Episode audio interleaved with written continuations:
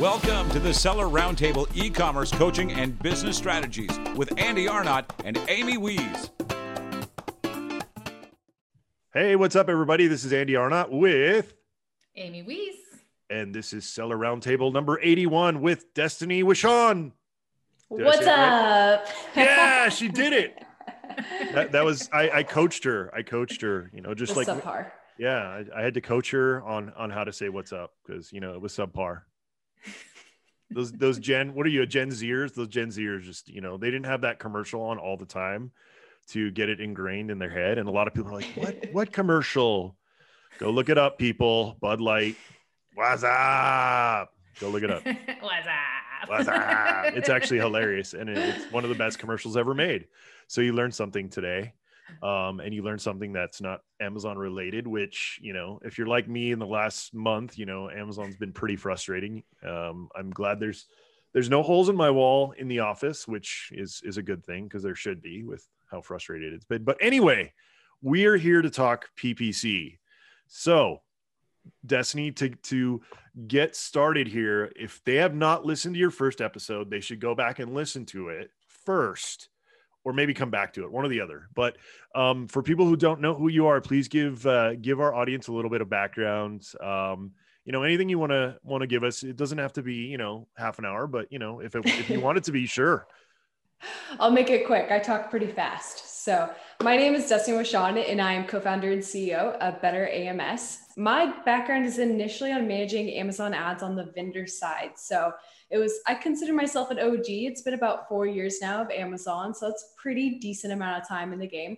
But i got started working with some of the largest vendors vendors on the space. So i was managing kind of amg full brand presence and things like that. And then i met my partner taylor Binnerud, who basically started one of the first ams focused agencies. So AMS back in the old days, you could basically have a hack workaround that allowed your seller brand to be opened up to sponsor brands and sponsor displays. So we basically combine that knowledge. And nowadays, we just focus on scaling brands' Amazon advertising presence across all of the ad types since they're on every platform and DSP. Awesome. All right, so we're gonna get we're gonna get right down to to the brass tacks, which is this. We're gonna start with the good stuff up front. Maybe we should have saved this for last. But uh, what tactics are you deploying right now for your clients for Q4? All of them. All of them. So uh, one of the if you biggest... if you had to pick the main like right like you're sitting down like you're you're one of the, yep. the one of the thou- hundreds of hundreds of thousands of people that listen to this podcast. If you're one of the hu- millions of people that listen to this podcast what what if you were sitting down i'm gonna i'm gonna create a campaign or a, a, a few campaigns for my products. What are they gonna do I would focus on product targeting, sponsor products, product targeting, sponsor brands, product targeting, sponsored display, product targeting. Those are probably going to be the three cheapest going into Q4 and they scale incredibly well because we have so many more window shoppers. So one of the top tactics I can recommend is let's say I'm trying to advertise a blue pin. If I bid on blue pin, it's going to be pretty expensive because that's a main keyword. But if I run a product targeting out on every single ASIN that's ranking on page one for Bluepin, it's going to be a lot less competitive. And I'm just going to piggyback off the views that they would have gotten from bidding on Bluepin. That is absolutely yeah. So Amy and I have been harping on this for months. We're like, whenever something new, like you know, people don't realize that that um, placement has been out uh, on the AMS side for a long time. Um, like 2017. Yeah, like for and and I loved it back back then. It was just like, oh man, like this is just a gift because I, you know, I was bidding like 11, 11 cents and like my, my, um, my ACOS was like, you know, under 10. And like you said, but I it's, turn the it's bid up. a lot. It's gotten a lot more expensive though. Product People are starting targeting. to listen. Yep. Yeah. yeah. And I think and we're that, competing with DSP. Yep. Yes, I think that's what's really driving it up is there's more people doing product targeting ads, but now as compared to before when we first started doing this really cool product targeting thing, um, it's definitely gotten a lot more expensive. So what I've learned recently, and one thing that I'm trying is on my auto campaigns, I just split them up uh, between the product targeting and then i'm able to do some uh, the product targeting and the keyword targeting sides right? So i can spread the budget out. And um, and that has that's paid off pretty well because then you can kind of harvest some of those maybe substitute products or you know and then andy taught me to use the um, to use brand analytics because there's so many cool things you can do with brand uh-huh. analytics right? You could just pull the whole list just run a scraper pull the list and get them up and running love it i love it so what about these new video formats like how can you maximize your roi with video and who's eligible for it yeah, so video is absolutely incredible because of the same reason that product display ads used to be incredible. There's a barrier to entry because you have to have a videographer or some type of video to run these ads, and a lot of brands don't. And if you don't have a video, highly, highly recommend getting in now because it's going to get more competitive. But on the flip side, we're going to get more ad inventory. So the main downside that was originally through videos is it was only on mobile. And then, you know, that was launched in October, beta only on mobile. And then, you know, within three to four months, it, we saw it grow to desktop. Now we're seeing DSP video on the PDP, which means it's probably going to open up for us as well on the product detail page. You do have to be brand registered. You do have to have a video, but the cool thing is their video guidelines aren't that, you know, complex. You could probably do like a screen recording of a slideshow with your video and just get something up and running. Now, in terms of performance, the key thing is still keyword targeting and bid optimization. Of course, better videos are going to perform better, but at the end of the day, what matters is that you're targeting the appropriate keywords and you have the right bids with those keywords. Now, as a placement in general, I mean, I think we've driven probably close to a million dollars so far in like the last year just from video alone, and our CPCs are still hovering around a dollar fifty and that's including ridiculously competitive categories. For most people who aren't in that competitive categories, it's like a dollar or sub dollar CPC. Still depends on what you're bidding on. If you're going to bid on, you know, some of the most competitive categories, it's going to be expensive, but videos are incredible. So Destaney, yeah. what, what, one quick question I have for you, which I've been testing this a lot and on video, I've found that if you go super long tail, right? So in other words, not necess- not not necessarily even in terms of long tail keywords, but long tail meaning like a lot of keywords, mm-hmm. because it's still because it's still so new and there's still a lot of people not using those ads that you can find keywords for really cheap if you put a lot of keywords in there. So have you noticed that as well? A hundred percent, especially like you said with long tail you know, a bunch of the big brands hopped on video and search up front. So they were bidding on their main keywords. They weren't doing a ton of keyword research. So that's a great call out. Another great call out is videos under campaign manager are still pay per click. Why this is incredible is because most other video attributes, like on Facebook or in DSP, are cost per impression. So anytime someone views your ad, you get charged. Now, why it's cool that it's pay per click is we can bid on terms that aren't even fully related to our product. And we're only going to get charged if someone sees our video and is interested in the video and then clicks on it. So if I go back to the blue pin example, I can target like college supplies, not 100% related to blue pin, but I can know that I'm only getting charged if someone takes the time to watch and click on my video. So that's one of my favorite parts. yeah. And the other thing is you're getting a ton of aware free awareness. Even if they don't click on the yes. video, your brand is right in front of them. They've seen how it worked. So even if they don't click on it, next time they come to Amazon, they type in the brand that they saw and you're not paying for it. You're showing up in the search results, clicking, buying, and uh, you're getting that long tail in terms of, you know, the uh, free attribution pretty much. And not to 100%. mention the huge amount of space that you're taking up with these videos. Like it's half the dang page, right? It's huge. So it's, that's yep. incredible. It's for, I mean, some of my bids when video ads first started and Andy was like, Amy, I don't care what you do, get your video ads up now. It's good to have friends like Andy. He reminds you of these things. Um, but yeah, I mean, it's incredible to be able to take up that much space. But one thing I noticed is in Europe, I have clients in Europe and we were checking out their video ads and there's they show up at the bottom of the page in Europe. It's the, that was where it originally rolled out. So like you can see where they're kind of beta testing these. Most of the time now we're finally in the middle of search. But yeah, for a lot of the new rollouts, they're still getting that placement directly below, which sucked because we didn't get a ton of impressions. So was it worth creating a video? Probably not. like the other, yeah, the other thing I've noticed is, uh, like you guys are saying, is is now the video's front and center. Like some keywords, it's oh, I think it's like the third row down or mm-hmm. or se- I mean, it's above editorial recommendations. Yeah, it's like pr- pretty yeah. prevalent now. So, I mean, to me, it's like if you know, if I was sitting here, uh, you know, Destaney, like you said, you know trying to figure out what to do if your product especially if it's a visual product right? Like like i always talk about like office supplies right? Like if you have printer paper like yeah you can show it popping out of a printer but like boring. But if you have something that like lights up flies around is athletic bikinis you know like anything where people are gonna be like ooh you know like stop and watch um, they also say like if you read Amazon's guidelines, they also say like make the video captivating for the first few seconds, mm-hmm. which is always true.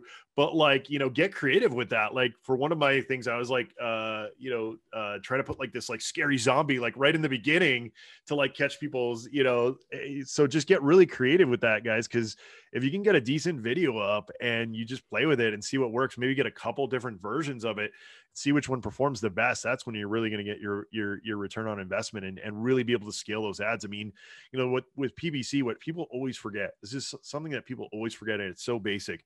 If you're making money on PPC and you have a limit on your your your uh, campaign, any kind of uh, budget limit, it's ridiculous. Don't do that unless you have constraints on your stock or you know something like that then of course you don't want to go crazy. But if you have the stock and that campaign is performing just continuously scale that up.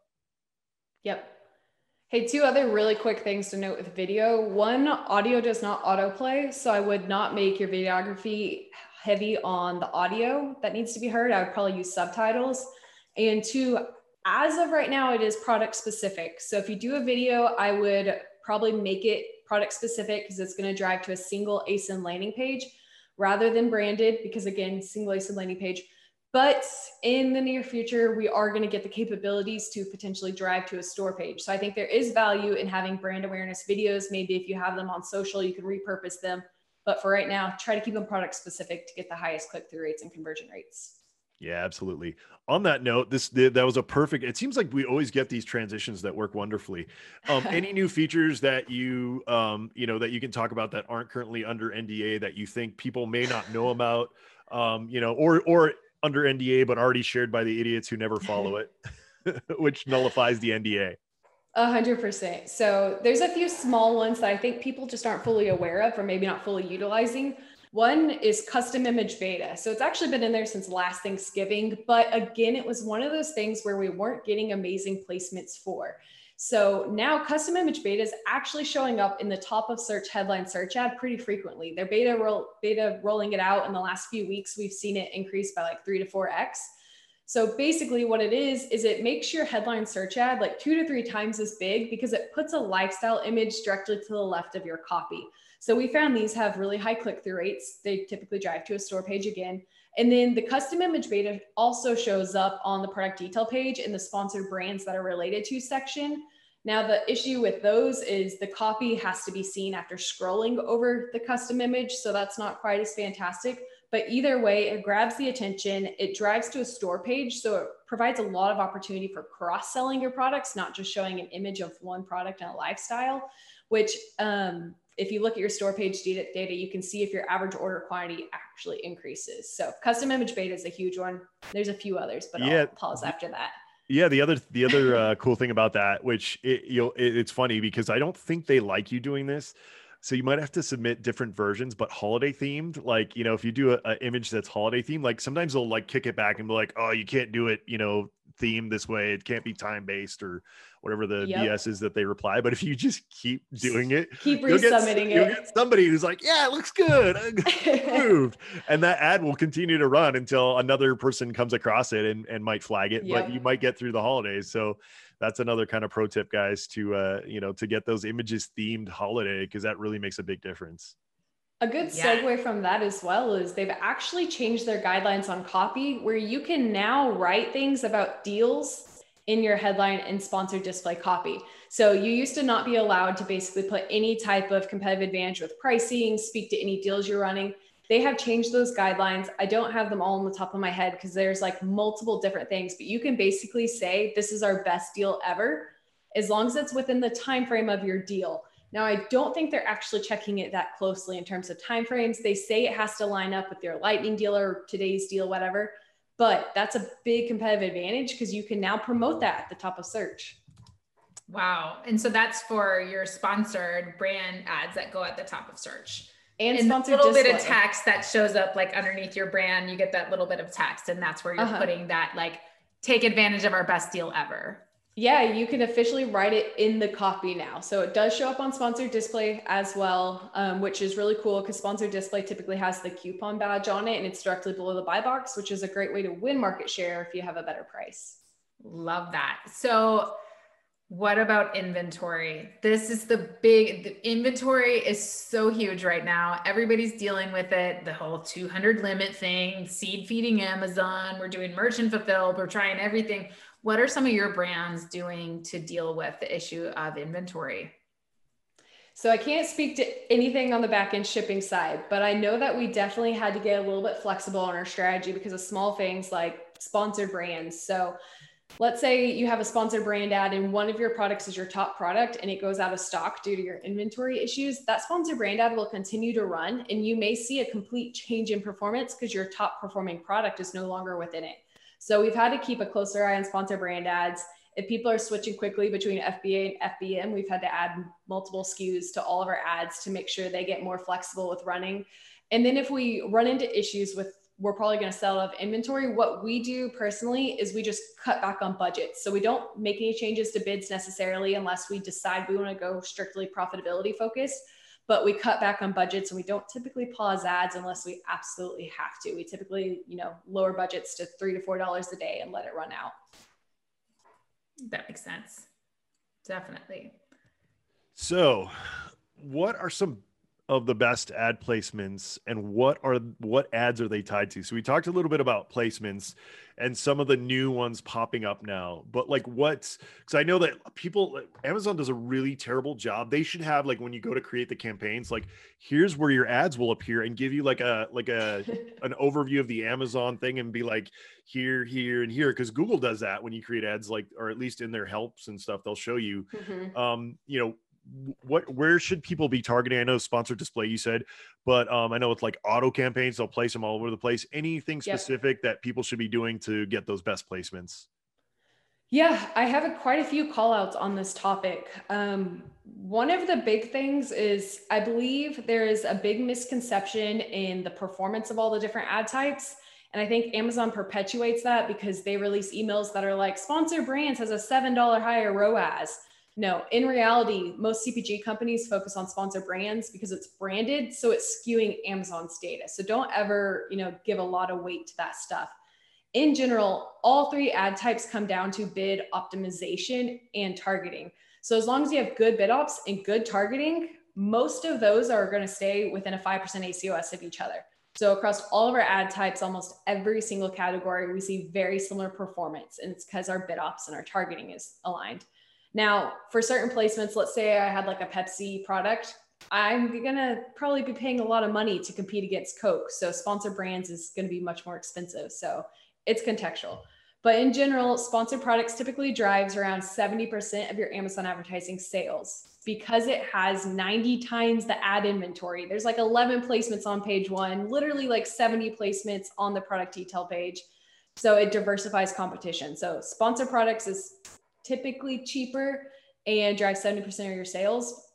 Sponsored brands does fantastic for cross selling and brand awareness. It typically drives around 20 to 30% of your sales sponsored display is going to be like 10 to 15% of your sales, depending on how much you're investing in the other ad types. But in general, during the holidays, sponsored display product targeting does absolutely incredible. I would make sure you have those up and running. Due to the reporting of it, I would make them like single ASIN targeting campaigns, which is going to take a lot of work to launch that many, but that's how you truly control them.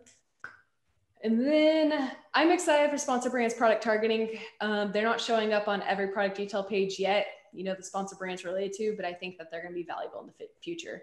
Video and search, same thing. yeah it's it's crazy to see all the new and not only that but they're testing it all the time right so like the Uh-huh. the placements will be moving around because amazon's literally running well not them their ai are literally running like thousands of tests a day on like Yep. button colors and placements and all these crazy things that you know if you looked at it from the- outside it would be like a matrix you know thing coming down with all the all the changes that they're doing every single you know millisecond probably Um, the other thing that I'm really interested about, kind of a follow up, sorry, Amy, it, well, it's on my mind here, is uh, digital bundles, right? A lot of people don't even know these digital bundles exist. Uh, for me, uh, because I have a, a lot of holiday, holiday products, this is awesome because I can be like, hey, this is a great gift with this and this, like buy uh-huh. it all uh-huh. together, get a discount. Um, how are you guys uh, advertising those digital bundles? So, unless something's changed, you cannot run sponsored products on bundles. You can only run sponsored brands. So, that's kind of a key call out with bundles. Um, of course, you could still run to the main products on sponsored products. I would probably push additional traffic to the main product, knowing that directly below it, my bundle was going to be showing.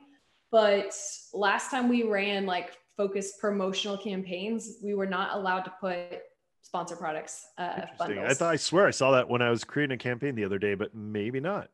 Yeah, another key aspect of that is with sponsored brands, I believe they have they still have the opportunity to when it goes into the cart, you know, take one out. It's only going to report that number. So your reporting could technically be skewed by like the orders driven within the bundle. It, it like the attribution on that super funky in sponsored brands. Interesting. Cool.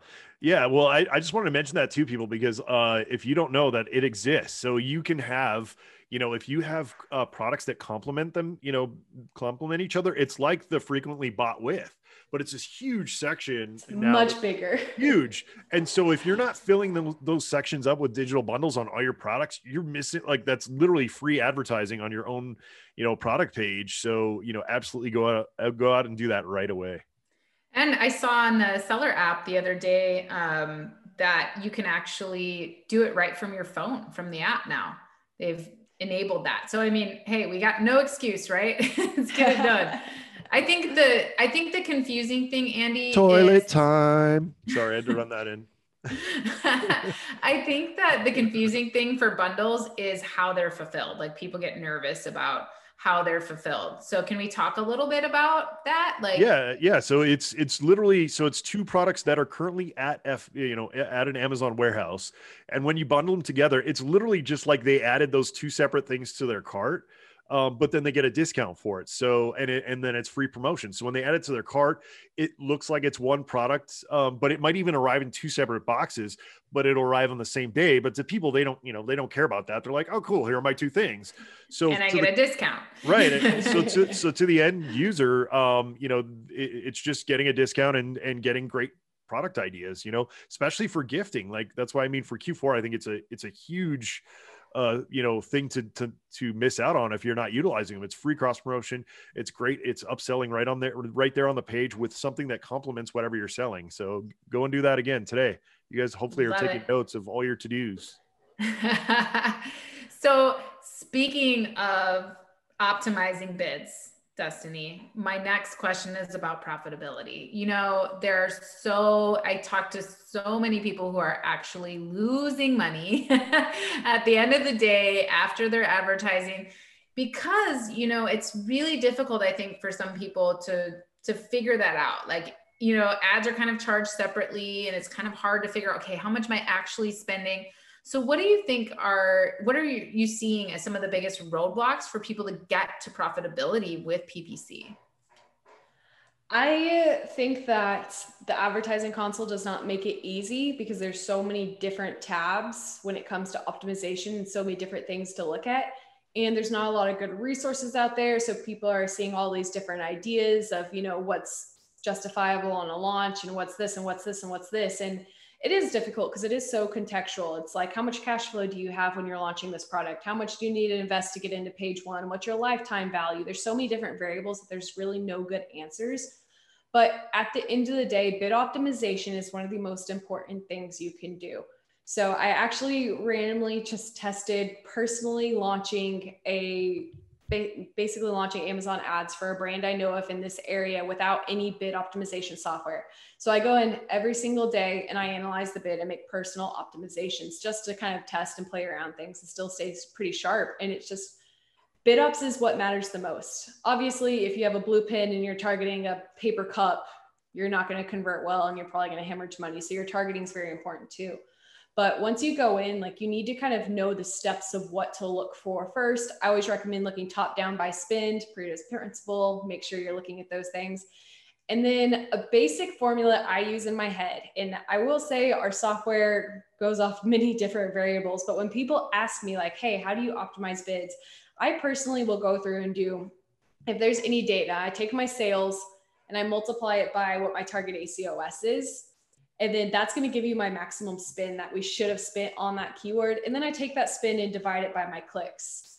And that's going to give me what my bid should have been based off that conversion rate. Now, that is a very rudimentary formula, but it's a great way to start conceptualizing how the relationship between bids and CPC and conversion rate really is, because that's where the biggest issues are. You know, people are like, I have a 200% ACOS.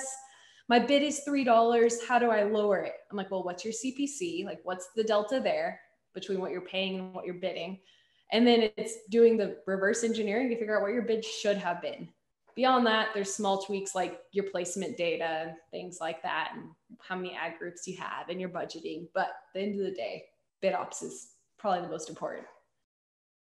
Thanks for tuning in to part one of this episode. Join us every Tuesday at 1 p.m. Pacific Standard Time for live Q&A and bonus content after the recording at sellerroundtable.com. Sponsored by the ultimate software tool for Amazon sales and growth, sellerseo.com and amazingathome.com.